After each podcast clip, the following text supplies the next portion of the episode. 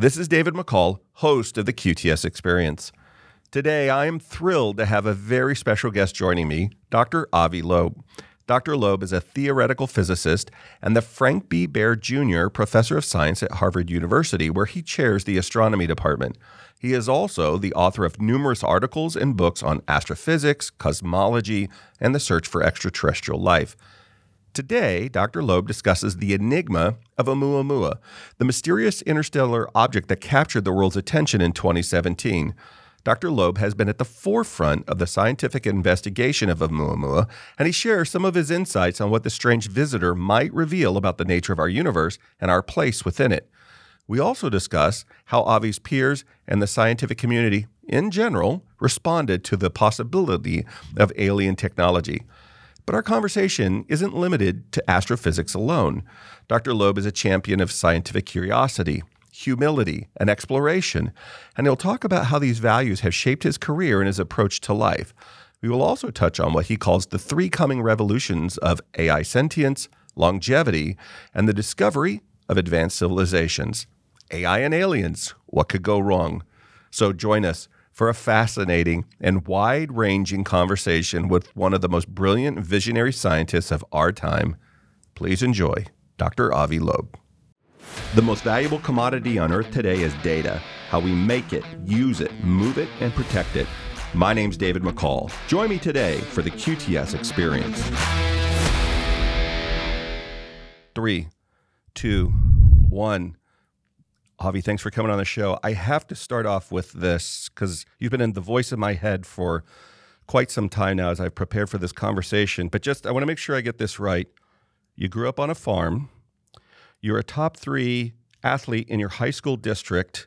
You went through airborne training in the military, and for some amount of time, you or others considered you for special operations for the Israeli uh, um, military, one of the most elite command and control infrastructures on earth. And yet now here you are talking to me from your office, an astrophysicist. I, I, I missed the curve. It seemed like you got way down the road of one path and turned, made a hard right turn. What happened?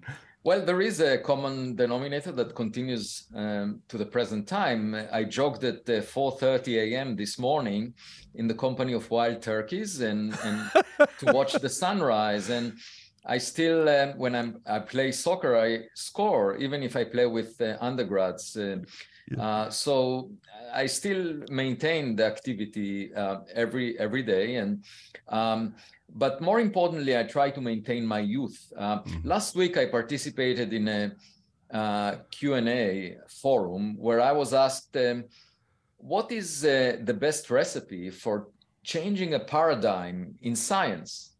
Mm-hmm. Because uh, you know, very often science uh, is based on incremental improvement and on uh, of what we know, but every now and then there is a, a need for a huge shift in the way we perceive reality. Right. That uh, started with uh, Galileo Galilei, who realized perhaps the Earth moves around the sun, and a lot of people were not ready for that. So they put him in house arrest, and today they would have canceled him on social media.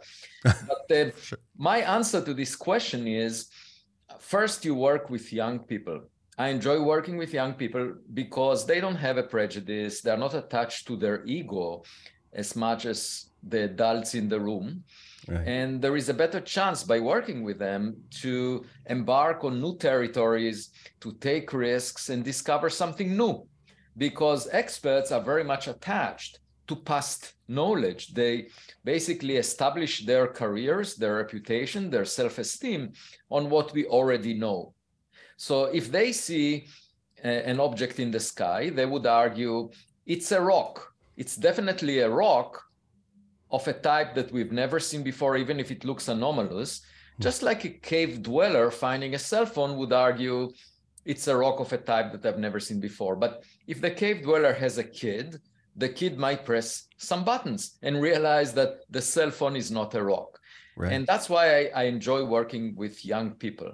The second part of my answer was um, that I'm getting funded by the private sector.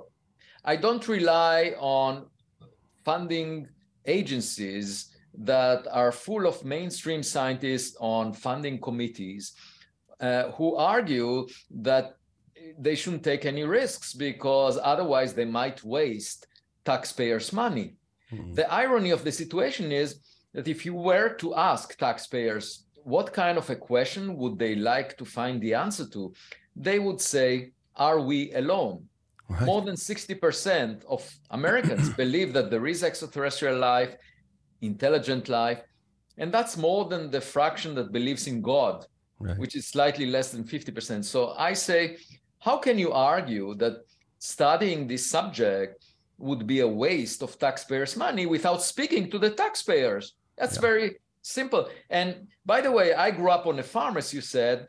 I use common sense, but common sense is not common in academia. yeah. it is uh, when you're t- talking about those statistics. I wonder. Uh, probably three percent believe that um, there is a God. He was an alien, and he's running for office. So hard to you know. well, um, uh, I should comment on that. That yeah. uh, you know, often uh, religion and spirituality are viewed as if they are in conflict with science, but I actually see a path for unifying them with science because um, we are on the cusp of being able to develop life in the laboratory, mm-hmm. artificial mm-hmm. life. And mm-hmm. at some point in the future, we might, once we understand how to unify quantum mechanics and gravity, we might be able to produce a baby universe in the laboratory.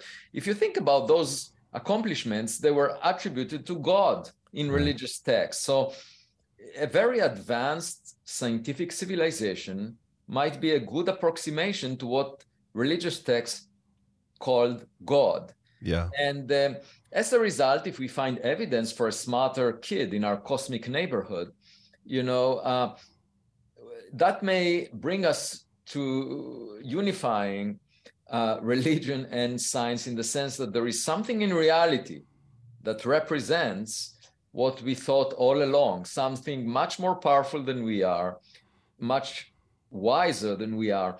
And the reason is that our science and technology is only a century old. Uh, if you think about quantum mechanics, it was discovered exactly a century ago. And uh, the reason the two of us are speaking is because we are using computers, the internet, which are based on quantum mechanics. So uh, it's relatively recent that we learned about quantum mechanics. Uh, and so if there is another civilization that predated us by billions of years, because most of the stars are billions of years older than the sun. Mm-hmm. So you know, if they predated us, they had a chance of understanding science far better than we do. And uh, we can learn from them. Uh, I see it as an opportunity rather than a threat. One of the things that I enjoy the most about you, and there are several things, and I actually have that for later in our conversation, more of this philosophical conversation, because it's one of the favorite things I like to talk about.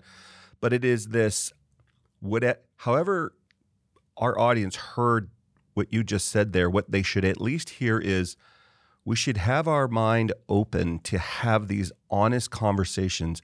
We get in so many messes in our world because we are afraid to re-examine nuclear power, re-examine faith. If our if the things, the religious writings or the scientific ideas that we have so much trust and faith can't stand up to scrutiny, well then they shouldn't we right. shouldn't uh, continue them. If they do, with an open and rational mind, which seems weird when you're talking about some of these things, but we as a as a believer in God, I believe we get a rational mind and and and we shouldn't hide from scientific discovery. It's got to come up. We should have no sacred infrastructure that we're afraid to ask because then that's a pretty little God. I, I wouldn't be particularly interested in that. But it is um anyway, when we're going to talk about the philosophy, well, let me yeah. just comment on that. And please, uh, if if you take classes in philosophy in universities, mm-hmm. uh, you will find soon enough that um, many of them discuss what the ancient Greeks were talking about. But the ancient Greeks didn't really have computers, right. didn't have access to Chat GPT.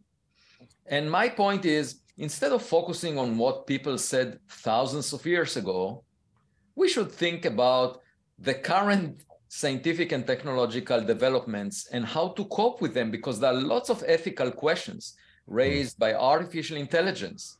Yeah. And just to give an example, a decade ago when Instagram, you know, inflicted wounds uh, on uh, teenagers. You know, um, we were not aware of the danger. And my point is that we better have our philosophers, people that discuss uh, ethics, uh, the humanities more broadly, including psychologists, focus on the future rather than the past. I call it humanities of the future. Yeah. And um, lots of challenges. I can see three major revolutions in the coming century.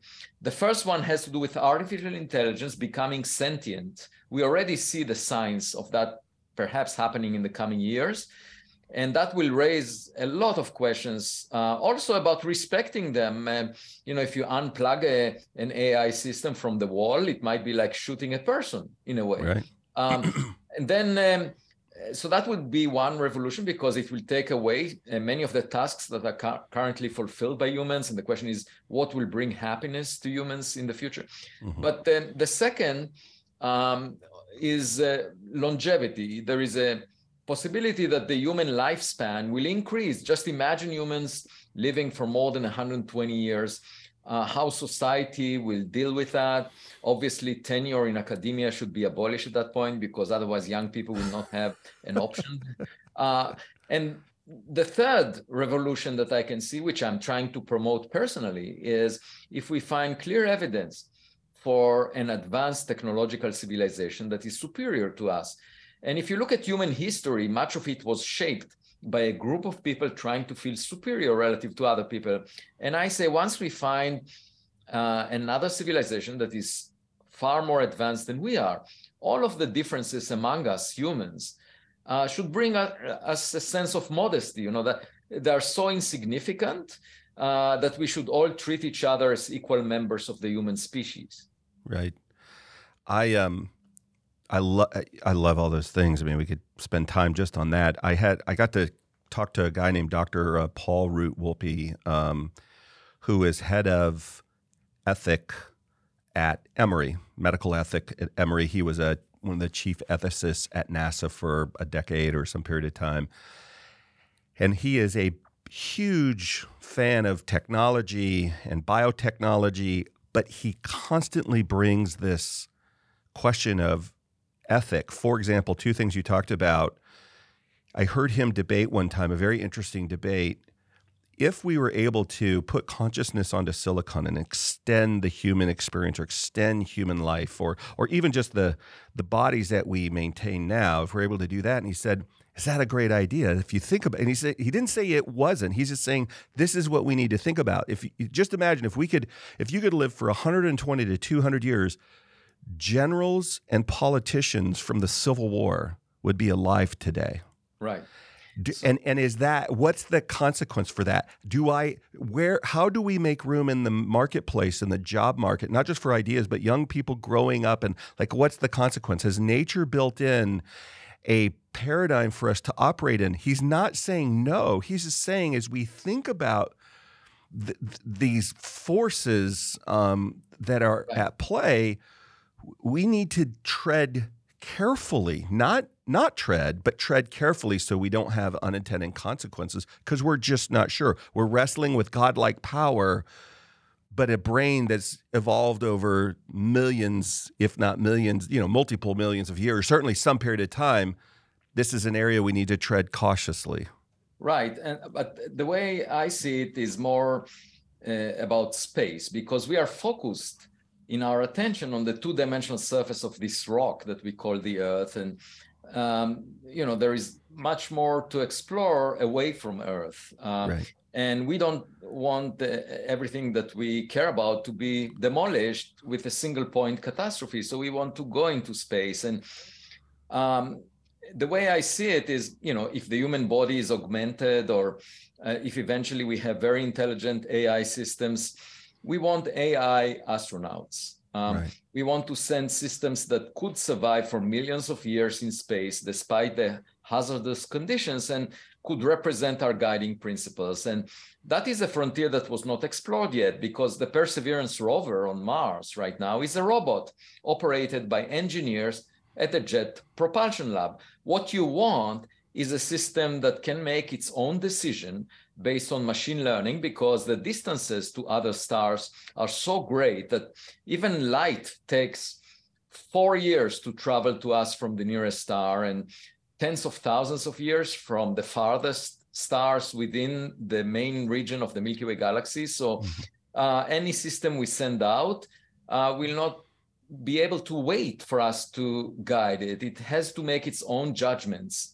So that's why AI systems are extremely uh, important. And one thing to keep in mind is, you know, we're wasting two trillion dollars a year worldwide on military budgets. Okay, and this is just to kill other people or to defend ourselves against other people killing us, mm-hmm. which is a very um, you know unsophisticated uh, activity you know what we are just wasting energy and resources on destructive processes now why would we kill each other you know if all each of us lives for such a short time let's just work together partner you know but instead we're spending 2 trillion dollars a year and if we were to take that money and listen to what john lennon said he said imagine all the people living in peace. Okay, that's a very simple thing to imagine. Using this money for space exploration, what can we accomplish? Well, within a few decades, I did the calculation. We can send a CubeSat to each and every star within the Milky Way galaxy. 10 billion stars, okay, mm. within a few decades. And if another civilization is more peaceful seeking, uh, then they may have done that. So how can we uh, find out if we live in a reality where there are probes everywhere from other civilizations? Uh, the only way to find out is by looking out and and uh, using telescopes, which is pretty much the approach that Galileo Galilei took, right? Uh, which we should uh, follow. Right. Well, I'm a wildly optimistic person. I love your idea but every now and then I see a 1995 Star Trek movie with Chris Pine or somebody in it where our AI comes back to get us, or we poke the wrong bear, or something happens. I have to tell myself, you know, that's just probably not how it works. No, I, I don't think we should be worried. Um, I mean, Stephen Hawking visited my home about six years ago, and he was worried that if we uh, find or engage with aliens, that that would be a threat mm-hmm. to our existence. I don't see it that way. I see it as an opportunity for us to learn um, rather than a threat because you know we just had science and technology for a century and uh, that's a very short fraction of the age of stars which is a uh, 100 million years you know uh, 100 million times longer than a century mm. and so um, uh, you know as a result Uh, we would either find a civilization which uh, represents our past or our future. It's very unlikely for it to be exactly at the same phase of technological development. And if it's in the past, we have to board a spacecraft, land on their planet, sort of like in the film Avatar, and start searching through the trees for them. And that is a lot of work. I don't think we will ever do that. Right. A much better approach is to look for those that are more advanced than we are for that, we don't need to do much because they may have sent probes that by now reached us, especially if they predated us by, you know, um, billions of years. And it's just like checking your mailbox at home uh, for any packages that may have arrived in the mail. The senders of those packages may not be alive. And in the past, in the past 70 years, all we've been doing was searching for radio signals or laser signals from other civilizations, uh, they may not be around anymore. Uh, so we don't get any signals. Uh, the other thing to keep in mind is uh, within a billion years, our planet will be burnt up by the sun evolving, becoming hotter. Uh, so there will be no oceans, everything will be boiled off. Um, and so if other planets like ours predated us by billions of years. They already went through that phase, and the civilization on those planets escaped. There must have been a huge exodus, and they might might have. Even, this was probably the biggest item uh, on the news, in the newspapers, in in the politics of that plan of those planets, and they may have cried for help but we were not around to listen to them because it was billions of years ago. Right. And uh, those radio signals are by now at the edge of the universe. We can't really see them. Um, my point is, many of the civilizations that predated us may not be around anymore, but we can do archaeology in space, right. look for their relics, and such. And this is a path, a road that was not taken, in the words of Robert Frost. And as a result, I do think that by pursuing it, we might find low hanging fruit. Yeah. Uh, one of the reasons why I love to listen to you with charm and smile on your face, you I heard two things. One, hey, in a billion years, our sun's going to boil up the earth, so we better get busy getting busy because uh, these are big tasks in front of us. And the second thing is these random probes have probably come out, if there are other civilizations, like my mailbox, which means somebody somewhere sent me a AAA membership card for some other galaxy, and I'm going to get junk mail from somewhere else. Um, he, where, how I originally discovered your ideas, probably like a lot of people um, that that don't follow your regular world quickly, was when Oumuamua was identified. Which, by the way, what a great name! You know, you almost want to be in that world just of discovery, just so you can name stuff and choose whatever you want. It's like if there is a heaven, you got to heaven and you got God to let you be in charge of autocorrect and how you could just mess with people and just insert random words. But um, the strange thing about this object is, is initially nobody suspected it to be I know. peculiar. So astronomers were cheering up and saying, "Oh, here is a near-Earth object that uh, we should call uh, Oumuamua because it's a scout in the Hawaiian language. The telescope right. is in Hawaii, and it's the first one we discovered from outside the solar system." Now, you know, and for me, it was very intriguing. Uh, the fact that it was discovered because I wrote a paper a decade earlier uh-huh. forecasting that we shouldn't see any rocks from interstellar space based on what we know about the solar system. Uh, if all other planetary systems are like the solar system, there would be just too few of them. Uh-huh. So that was really surprising to me. And that's why I was paying attention to this discovery. But astronomers just said, oh, here is a rock from another star. Let's call it Oumuamua. And they collected data for a few weeks without anticipating it being weird. And then once it started looking really weird, and I started saying, well, maybe it's a technological uh, device, uh, they said, no, no, no, no, no. It's natural. Let's stop talking about it. Let's move on. Uh, which, you know, by then there was enough data for me to substantiate a case, and we can talk about it. Yeah, qu- please do. If you could just help us to understand why you thought that. Right. So uh, when it was discovered, uh, it was clear that it has a very extreme shape because every eight hours, the amount of sunlight reflected from it changed by a factor of 10.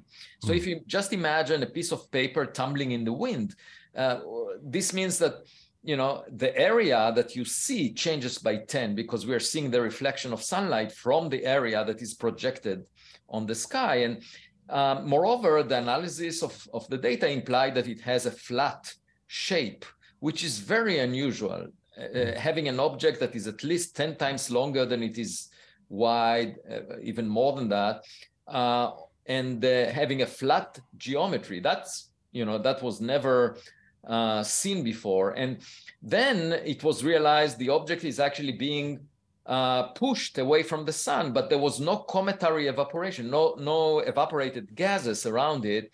The Spitzer Space Telescope looked very deeply for carbon-based molecules. Nothing was found. So the question was, what is pushing it? And I suggested maybe it's sunlight reflected from it that is pushing it because it's flat. It could be even thin, like a sail, and then mm. sunlight would push it. So people's and, and of course nature doesn't make sails. I mm-hmm. suggested maybe it's uh, artificial in origin. And then four years later, uh, there was uh, another object discovered. Um, actually, uh, it was given the name 2020 SO mm-hmm. and um, uh, ended up uh, I mean, showing uh, no cometary tail, but being pushed by reflecting sunlight. It was discovered by the same telescope.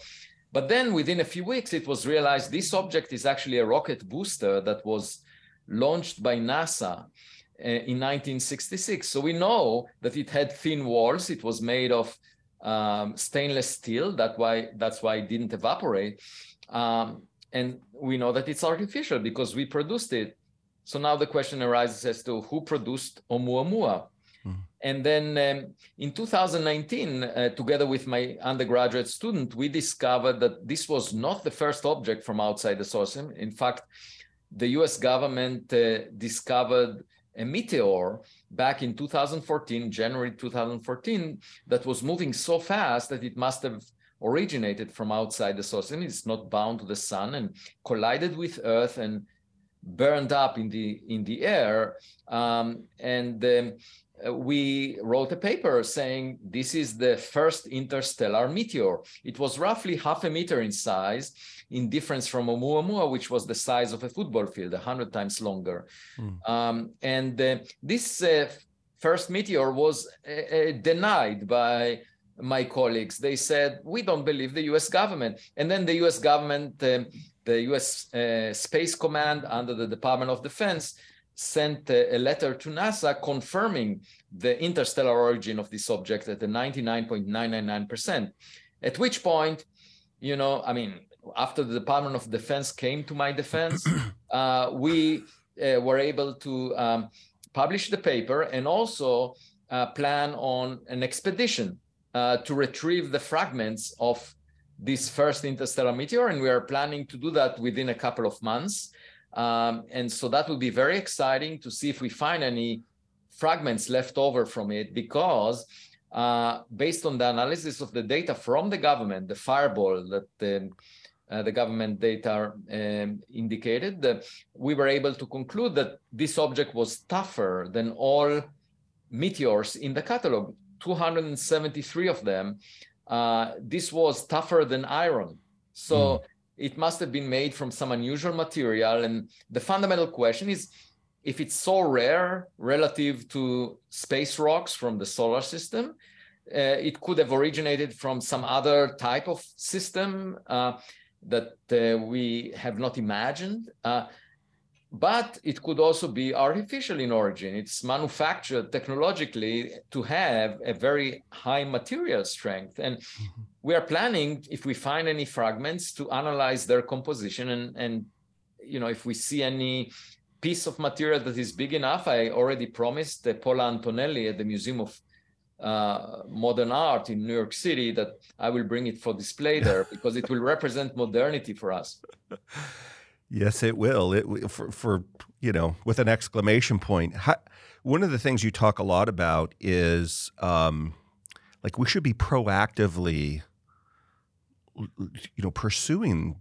Um, in, in the same way, if you just look at human history and the way that we've discovered whether it's exploring our coasts or our inlands or it's discovering through you know plastics and development and manufacturing whatever we are it is hardwired into our nature to be proactively looking and to the best of our we have the most success when we have the most open mind because we're able to um, it's kind of like when you squint your eyes and you give your brain freedom to interpret things i guess well um, and yet you run into so much resistance mm-hmm. in the very place i wouldn't expect to run into resistance? Well, life is a self fulfilling prophecy. Uh, you know, a person that insists that they are single uh, and therefore there is no point in trying to find a date mm-hmm. will re- uh, have a very dull love life, obviously. You have to go out and date people to find a partner. Right. And so, my point is uh, the academic community insists that the idea of having another intelligent species out there is extraordinary. Right. Uh, they insist that we are unique and special and so forth. And I say, well, we should treat the possibility of a partner as ordinary because otherwise we will never search. Uh, and of course, it, we will not find extraordinary evidence if we don't search. You mm-hmm. will never find wonderful things unless you search for them. Yeah. Um, and uh, by the way, it will also bring us a meaning to our life because if you are single, you look at the universe and you focus on dead objects like cosmologists did so far, looking at stars, uh, you know, studying the dark matter, elementary particles. These are objects that bring you to the statement that the, the Nobel laureate Steven Weinberg came to in his book, uh, The First Three Minutes. He said, the more the universe appears comprehensible, the more pointless it looks. And I say it looks pointless because you are focusing on dead objects. If you were to find life or a partner out there, it will give a meaning to to our life. It will give a meaning to the universe. Um, so we have never engaged in that search um, seriously, and that's what the, the Galileo project that I established a year and a half ago is all about: trying to look for relics of uh, technological civilizations near Earth. And the reason I pursue that, there are a hundred members in that collaboration and a thousand that want to join us. Uh, the reason I do that is because um, a few multi-billionaires, um, uh, wealthy individuals came to the porch of my home. They were inspired by my book Extraterrestrial and offered donations that allow us to pursue this path. And uh, it's the private sector that is uh, more visionary. Um, and um, in my mind, you know, if the public cares so much about this question, the government cares about this question, it's our civil duty uh, to engage as scientists. Um, and clear up the picture. You know, is there evidence for extraterrestrials out there? It's fascinating to me that we see wealthy, modest, somewhere on the path, but entrepreneurs that that have a mindset for whatever their motivation is. Some of them are, um, you know, ethical capitalists, and some of them aren't. That's just the human condition. But they have this mindset of um, exploration and innovation, and what are the possibilities, either in a way that I can help humans flourish or exploit or whatever it is. But they have this mindset of doing that. Yeah, I mean, it, I think it's really important for the future of humanity. This yeah. this subject. Um, the way I see it is there are three revolutions that are ahead of us. One is sentient AI systems, uh, yeah. as, as we discussed before. It will basically change society dramatically. Another one is um, uh, and uh, increasing the lifespan of people. You know, we, mm-hmm. we uh, decades from now, people might live much longer, maybe more than 120 years, and that will change everything. Mm-hmm. And the third is, of course, finding evidence for a more advanced uh, scientific civilization out there, which may include both uh, the first two revolutions. And finding them will give us a, a glimpse at our own future. And that's why it's so important for us to check whether they exist out there because it will change our aspirations for space.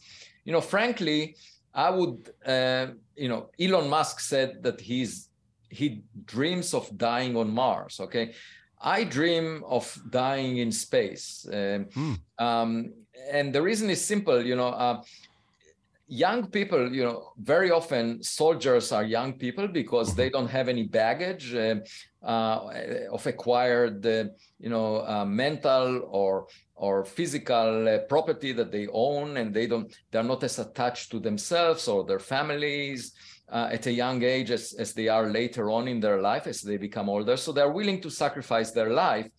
Uh, for me, the evolution was exactly the opposite. At a young age, I really wanted to fulfill my dreams but um, eventually you know as i grew older now i have fewer years left in my life than i already spent. And mm-hmm. so i'm really taking risks in some sense. And i would love to to go to space in addition to going to the pacific ocean to search for the fragments of this first interstellar meteor. Uh, and if I ever die in space, not on Mars, but in space, there is a chance that my body will be eventually ejected from the solar system by a kick from a gravitational kick from a planet and then you know there is a chance that um, it will eventually after billions of years of traveling in interstellar space will collide with a planet like the earth and mm-hmm. uh, will um, uh, appear as a meteor in the atmosphere of that planet and uh, my wish my dream is that there would be a scientist on that exoplanet who would be curious about this meteor that came from outside their planetary system and will uh, uh, decide to go out and collect the relics of that meteor. And uh, despite the ridicule from uh, fellow uh, people in academia and and, and then, you know, the greatest honor that I can see for myself is being displayed in a museum uh, of another intelligent civilization. Um, right. This would really fulfill my dream, uh, you know, and it's worth waiting for it uh, billions of years uh, even if it involves just my body without me being alive. That is a very specific dream. I love it. you know, when you were talking about young people in the military, so I was also airborne, and I, I think I just thought I was immortal. You know, I, I didn't, it was less that I, what I was, thought I was risking. I raced dirt bikes. Um, I see this in uh, professional car racers, generally are young. And I used to think it was because of their um, agility, speed of mind to, to do physical things. And that is part of it. But I've seen many racers in their prime have a really bad crash. They physically recover from it. But when they race, most of the time, they don't race the same way. It's not just they've, they've got more information, but they came so close to losing things and going through pain right. and whatever that they're just not willing to be on the ragged edge anymore, which generally right. you have to be. So it's that combination of I don't have as much baggage and I feel like I'm immortal. Uh, something's not going to happen to me. Well, but if you look at the recent film, uh, All Quiet on the Western Front, uh-huh. about the First uh, World War, yeah. um, you will notice that those young uh, soldiers, you know, they they marched ahead uh, to be slaughtered, even though they realized that a lot of their fellows died. Mm. And uh, the reason they did that is because they were following the societal narrative of politicians and commanders that, you know, made very little sense in retrospect because for example my grandfather fought uh, on the german side against the french in the battle of verdun uh, mm. it was it lasted four years uh, and 700,000 people died in it and the front line did not did not move much mm. nothing was accomplished as a result of those people dying and you ask yourself why did 700,000 people have to die? You know, if you think about it, there was a, a very famous physicist. Uh, he was the director of um, the Potsdam Observatory at the time, 42 years old. His name is Karl Schwarzschild. Mm-hmm. And just like my grandfather, he was a German Jew that felt a, a, commitment, patriotism to serve on the front. Mm. And so he went uh, to the front uh, against Russia and uh, during the World War One. And, uh, you know, he died um, shortly afterwards. But in the meantime, he was able to send um, three postcards to Albert Einstein. And in one of them, he derived the solution for a black hole and we call it the Schwarzschild solution 107 years later. Uh, and as of now, we have an image of a black hole. Uh, we also have um, uh, evidence for gravitational waves, ripples in space-time generated when two black holes collided the, at the edge of the universe. Um, the Nobel Prize was awarded for that. And so uh, Karl Schwarzschild could have done much more if he wasn't as patriotic. You know, he could have contributed to science. Albert Einstein uh, somehow avoided uh, the war, and obviously he wrote many more papers afterwards. Right. But uh, Schwarzschild was the first one to derive a solution to Einstein's equations, and uh, Einstein was really struck by that. He was surprised and and um, you know, was able to communicate it to the world, even though Schwarzschild was on the front. So what I'm trying to say is if instead of being engaged in destructive activities, as humans very often do, uh, we were all partnering together, trying to explore space and uh, working on advancing our knowledge, we would accomplish much more. Yeah, we'd have a human beings would flourish. Like yeah, we would not I have it, half I, I, wrote an essay about it on uh, recently uh, on, on Medium, and uh, the title was "Science is Better Than Politics." Yeah, it's true. Hey, uh, well, then that takes me to what I would love to, if we could spend a few minutes. You, you say something that I find uncommon with um, certain groups of scientists, which is I see science in this world of philosophy, science and religion and these other things complementary, not competing with each other. And and and they do sometimes bump up into each other and and you know these I some ideas compete, but you're so refreshing in hey look, how do we bring it together? Have these conversations. What did you mean? Tease that out for us a little bit when you mean that they should be uh, complementary to each other. Right. So the way I see, I think they have something in common. The frontiers of science and spirituality mm-hmm. uh, are both exploring the unknown, and um, in a way, uh, you know, they are driven by curiosity. Uh, there is no business plan to living the solar system. Yet um, that's what excites me, you know, like uh, learning about what's out there. Um, because I want to figure out whether we have neighbors and uh, what do they look like and what are they thinking about? Can they teach me about uh, the cosmos? You know, uh, uh, one thing about the cosmic play is that we just the, the human species just emerged uh, millions of years, a few million years ago, and that's just one part in 10,000 of uh, cosmic history. The Big Bang occurred uh, 13.8 billion years ago. We are mm-hmm. also not at the center of the stage, uh, as Galileo was suggesting. And mm-hmm. so, if you arrive to a cosmic play uh, at the end, and you are not at the center of the stage, the play is not about you. Right and a sense of modesty uh, you know is really common uh, for people that deal with spirituality because they realize that they're not at the center necessarily. Uh, there is something more powerful out there. Uh, but it's also true if you listen to the universe. Uh, it, it keeps telling us uh, it's not about us. And nevertheless my colleagues argue the existence of someone like us would be an extraordinary claim, and therefore we should not pursue it because we don't have extraordinary evidence, in the words of Carl Sagan. And my point is extraordinary evidence requires extraordinary funding. Right. And curiosity, you know, that's what the big the I I grant that not all scientists and all eh, we say it as if it's uniform. It's like saying Americans as if we're this sort of this uniform. We have big framework ideas in general that we more or less, at least culturally, nod to, but we're spectacularly complex um, culture groups.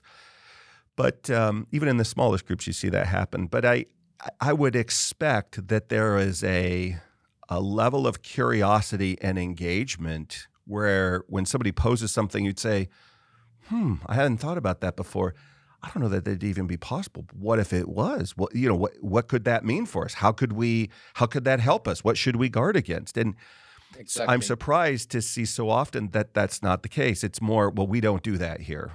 Well, imagination allows you to acquire new knowledge. Um, if you are um, stuck in the old knowledge, um, you would never embark on new. Ter- you will never learn or adapt to new aspects of reality that you were not aware of.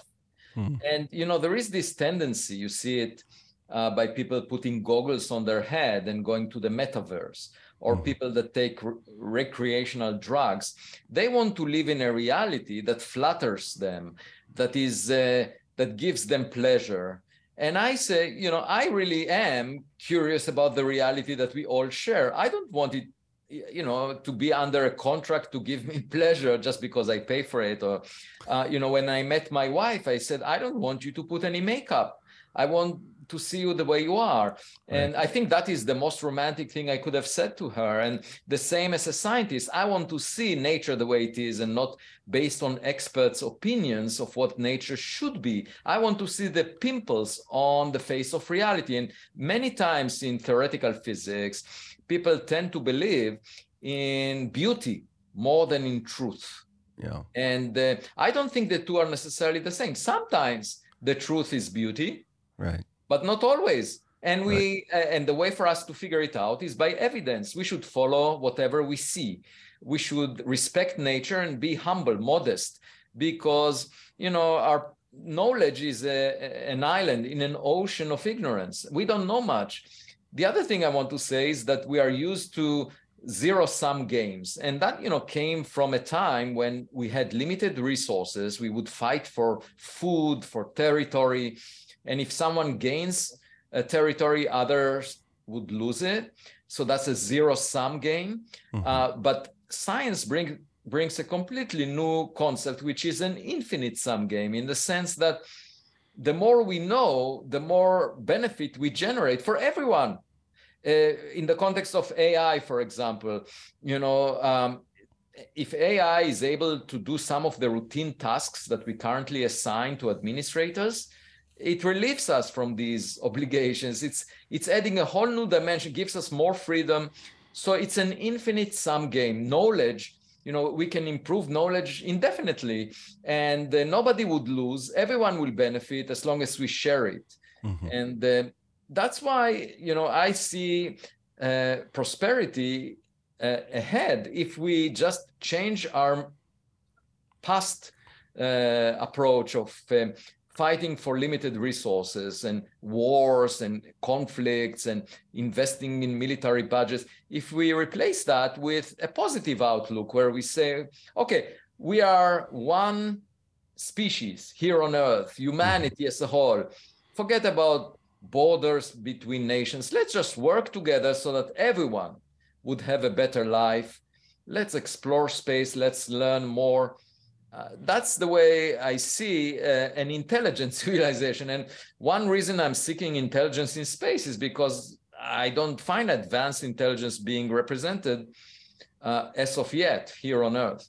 Yeah, it's a struggle. And we have all of this. Uh, you'd think it would be intuitive because even in our finite way that we process things, we see that when we link arms with the with the tribe to our left and to the right, we're less vulnerable to the the tribes on the other side of the hill. And if you just extend that to where if we could l- find a way as a people, as a group of people, um, you know, our body, the brain doesn't try to do the things of the digestive system, which doesn't try to do the things of the feet, which doesn't right. And when they more or less uh, collaborate, you have you flourish. And when you don't, um, right. you know, all that eye, that eye is trying to take all the resources from my compute power. No, well, then gouge your eyes out and see how far you get.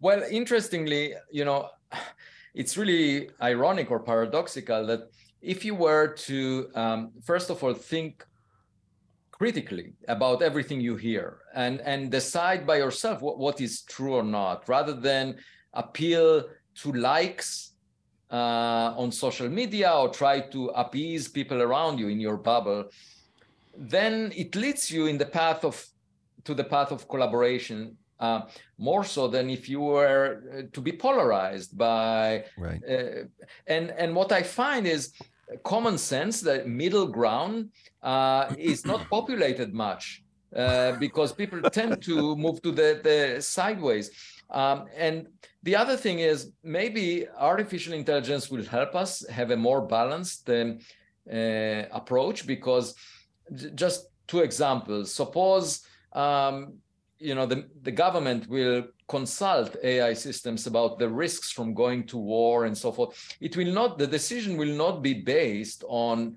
uh, Putin being an alpha male. Okay, mm-hmm. it will be based on more rational uh, um, assessment of the risks and the chances. Um, so maybe, and, and the same is true about science. Suppose an AI system will analyze the data on a space rock and realize that it's not a rock because it doesn't look like any rock we had seen before. Uh, it will not be attached to its ego or its it will not seek prizes and awards like uh, scientists do uh, and perhaps it will come into more objective conclusions that are not tied up to past knowledge and are willing to explore new things. Um, so it may be that the AI systems will help us become uh, more independent of our urge to fight each other and to demonstrate that we are better than others. Uh, otherwise, we need to do it ourselves. You know, it's a very difficult task. Uh, I think uh, first we have to work on us as individuals before we solve the big uh, challenges that humanity faces. Yeah, well, um, I'm optimistic, um, but I'm, uh, I you know, talking about searching for intelligent life.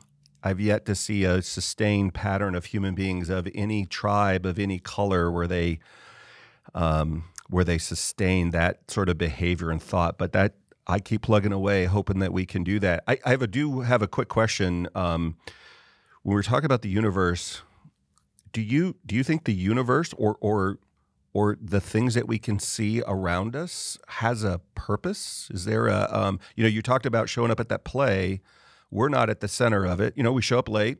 We're not in the center, which I agree with. I've heard so many people speak to this, both in a religious and a scientific context. We're sort of in this safe spot way out here. Um, so it can't be the focus on us, is sort of the logical conclusion.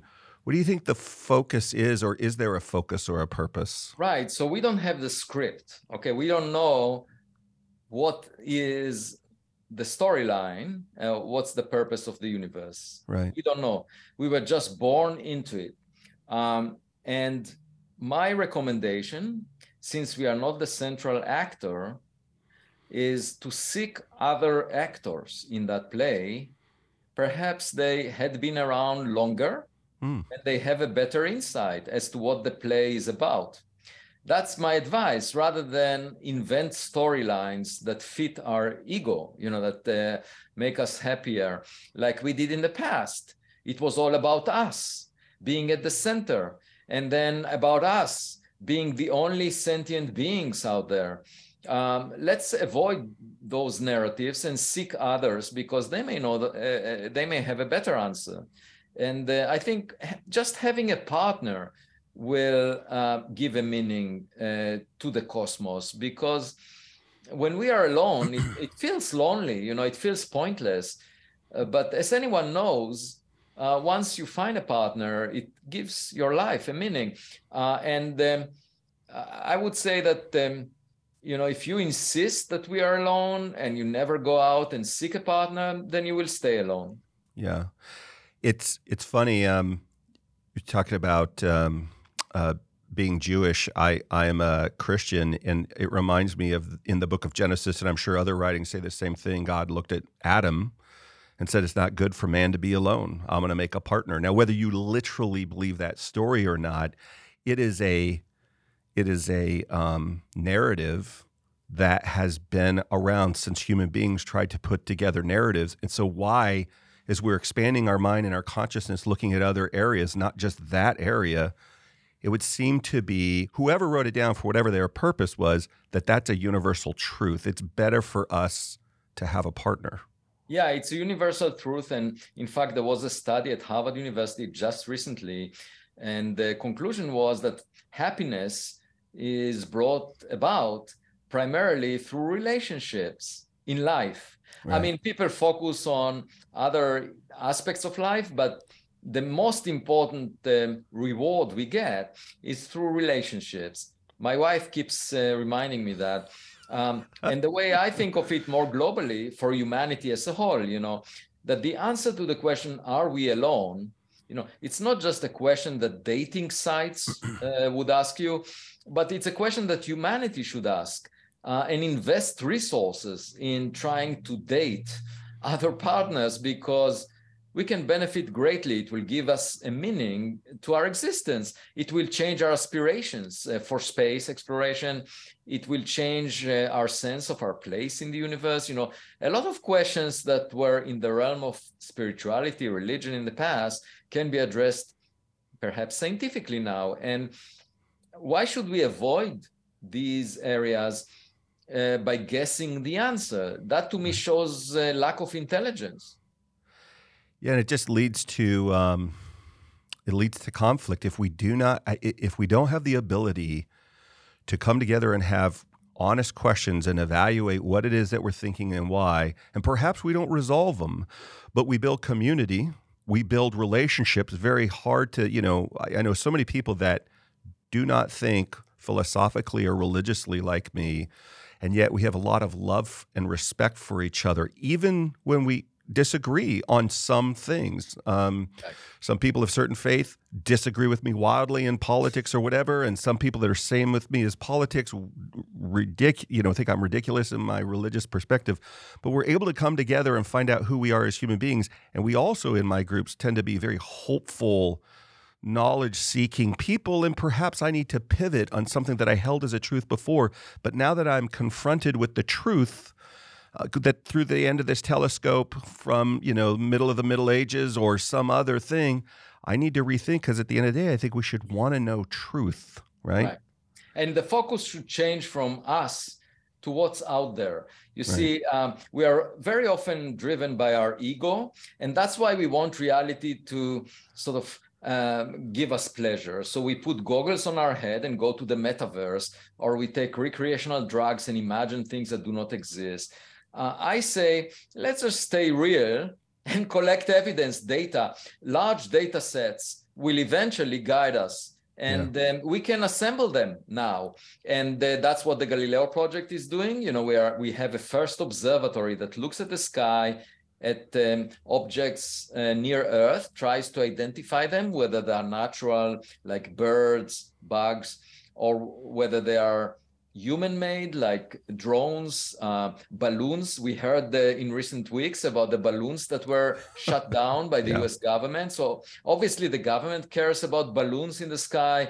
Um, and uh, i you know i don't care too much about any human made uh, equipment. You know if we see balloons or um, or drones that have a, a label made in china i would very be very happy to transfer the data to Washington D.C. But uh, because for me it's boring, right. uh, what I'm looking for is anything that is not natural or human-made, that is from outside of this Earth, uh, being near Earth, and um, and that, of course, we don't know what we will find. It's a fishing expedition, so we are uh, completely agnostic about what we might find. But you have to engage in the search in order to find something, and if we don't find anything unusual and if i go to the pacific ocean and we realize this was a this first interstellar meteor was a rock uh, so be it. I will just report it the way i see it.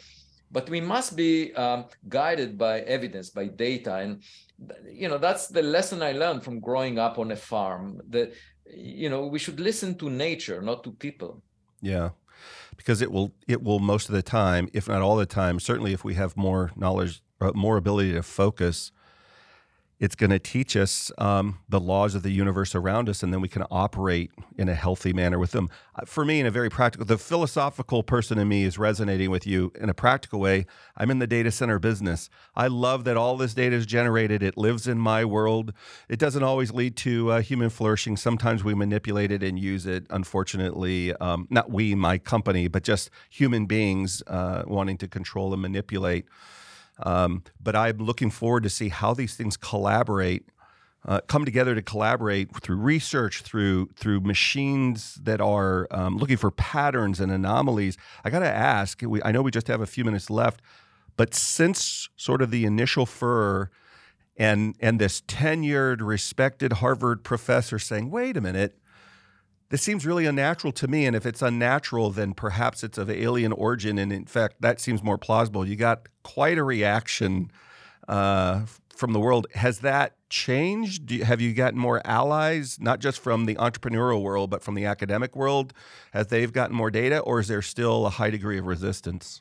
No, I do see uh, a gradual shift. And of course, if we have evidence that is beyond any reasonable doubt, I can imagine my colleagues saying, oh yeah we we thought it all along you know for decades we were arguing because uh, so i would not be surprised if many of those that push back really are intrigued by this subject and yeah. will come to support it um, so the way I see it is uh, 70 years ago, Enrico Fermi, a, famous physicist, spoke about extraterrestrials uh, during lunch at Los Alamos and said, Where is everybody? Now, this is just like sitting at home on the sofa and uh, looking around and saying, I don't see my neighbors. Right. I may be alone. But actually, to find your neighbors, you need to look through your windows and you yeah. better use a telescope. That's what we are doing with the Galileo project. And we will analyze the data with artificial intelligence algorithms, try to classify objects as natural or human made and see if there is anything else. And that's the way to advance our knowledge rather than say, Where is everybody? Just go out and search for them and right. then you might find a partner. Right. I, I agree. We can wrap up there. Um, just one last question, just for the. I know all my critics are going to say are going to say you didn't ask him. Are aliens already here? There's no reason we have yet to imagine that there are aliens walking amongst us. There's no scientific data you've come across yet, is there? No, and uh, I also I'm not thinking about the first encounters involving biological creatures. I, I do right. think about if there, these are functional devices, they will be a, a artificial intelligent uh, equipped. Uh, um, if they are not functional, they would look like space trash, like this meteor that uh, collided with Earth. So it will be very clear to us uh, once we have an encounter and stay tuned. We are searching for it. Avi, thank you so much for coming on the show. I cannot wait until our next conversation. I get to some of those other 12 pages of notes. Thank you very much and uh, take care. Thanks for having me. My group pleasure. And if you like this, please click the like button. If you loved it, please subscribe. We'll see you next time, everybody, on the QTS Experience. Take care.